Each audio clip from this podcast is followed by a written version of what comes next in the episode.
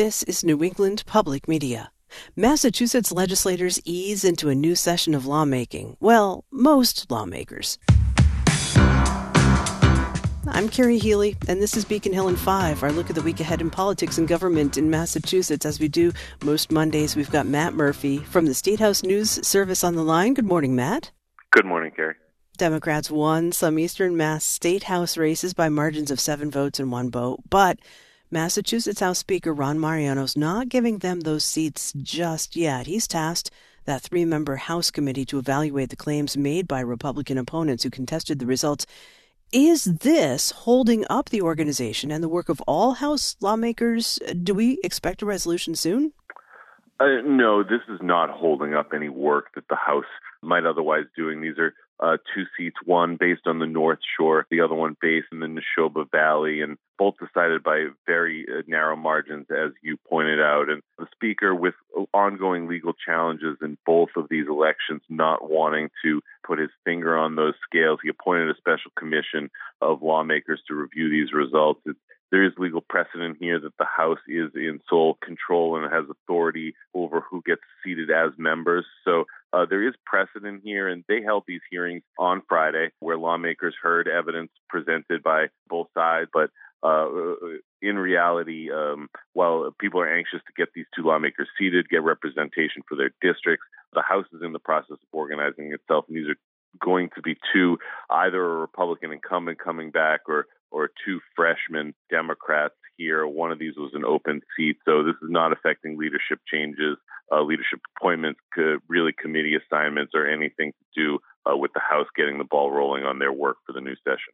Uh, meanwhile, two freshman state reps, Shirley Arriaga of Chicopee and Aaron Saunders in Belchertown, have been working from what's known as the bullpen until their permanent offices are ready. We talked to them last week. They seemed okay with the delay, but how long until they get all set up on Beacon Hill? Yeah, it, it could be a while. I mean, typically you mentioned the bullpen. This is a room that is otherwise a, a, a spacious hearing room in the state house used for some of the larger uh, bill committee hearings. This is set up with uh, desks, phones, computers for the new members until they get their office assignments, and that could not happen until perhaps February. Uh, we've seen it go as late as March typically this is a slow process in the Massachusetts legislature. Unlike Congress, you see them come in, they move in right away, they get their committee assignments. Leadership will take some time, figure out where it wants to put everybody now that the speaker has been reelected. He's got a number of high profile positions to fill in his leadership team, and you know, one moving piece begets another. So this has a trickle down effect, and it usually takes them uh, some time to figure it all out. Today is MLK Day, a day when equality, opportunity, and privilege are top of mind. Governor Maura Healey says she'll soon order an equity audit to make sure government works every day on policies to address disparities. So, what's Healey's plan for measuring equity?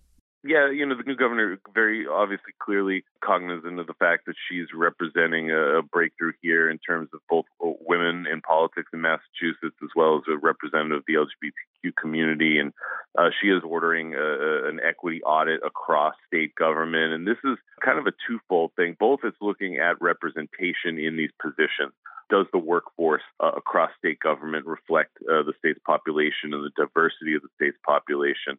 Uh, she's going to have her team be thinking about this when they're filling out commissions and board positions. But she's also going to have agencies looking at the equity of the results being delivered by government in terms of health outcomes, ridership on transportation.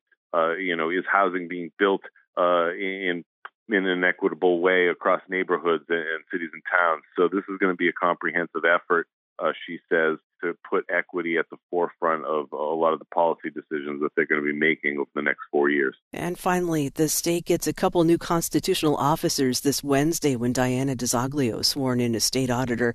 Andrea Campbell becomes the Attorney General. Campbell is the first black woman elected to statewide office in Massachusetts. So do you expect any quick changes at the AG and auditor's office when DiZoglio and Campbell get started? Uh, maybe maybe not quick. I mean, I think you always see changes when new faces come in. I wouldn't be surprised in the AG's office in particular if uh, you know a lot of these cases that are in progress. I'm, I'm sure the new attorney general will take a look at these and probably continue with a lot of them, and then she'll look to put her own mark on the office. I think the auditor's office is perhaps more ripe for change. You have this state senator who came in who, as an elected official, uh, spoke out against status quo and the powers that be on Beacon Hill quite frequently. Uh, she has promised to try to do things like audit the state legislature, which has been challenged legally before whether or not she can do this. So I think a lot of people thinking that uh, Auditor DiZoglio may look to ruffle feathers uh, when she gets into this the office, uh, and so we'll see how quickly she she takes some steps to do that. Matt Murphy is a reporter with the State House News Service in Boston. Matt, thank you as always. Thank you. This is Beacon Hill in 5, our weekly check in at the State House on New England Public Media.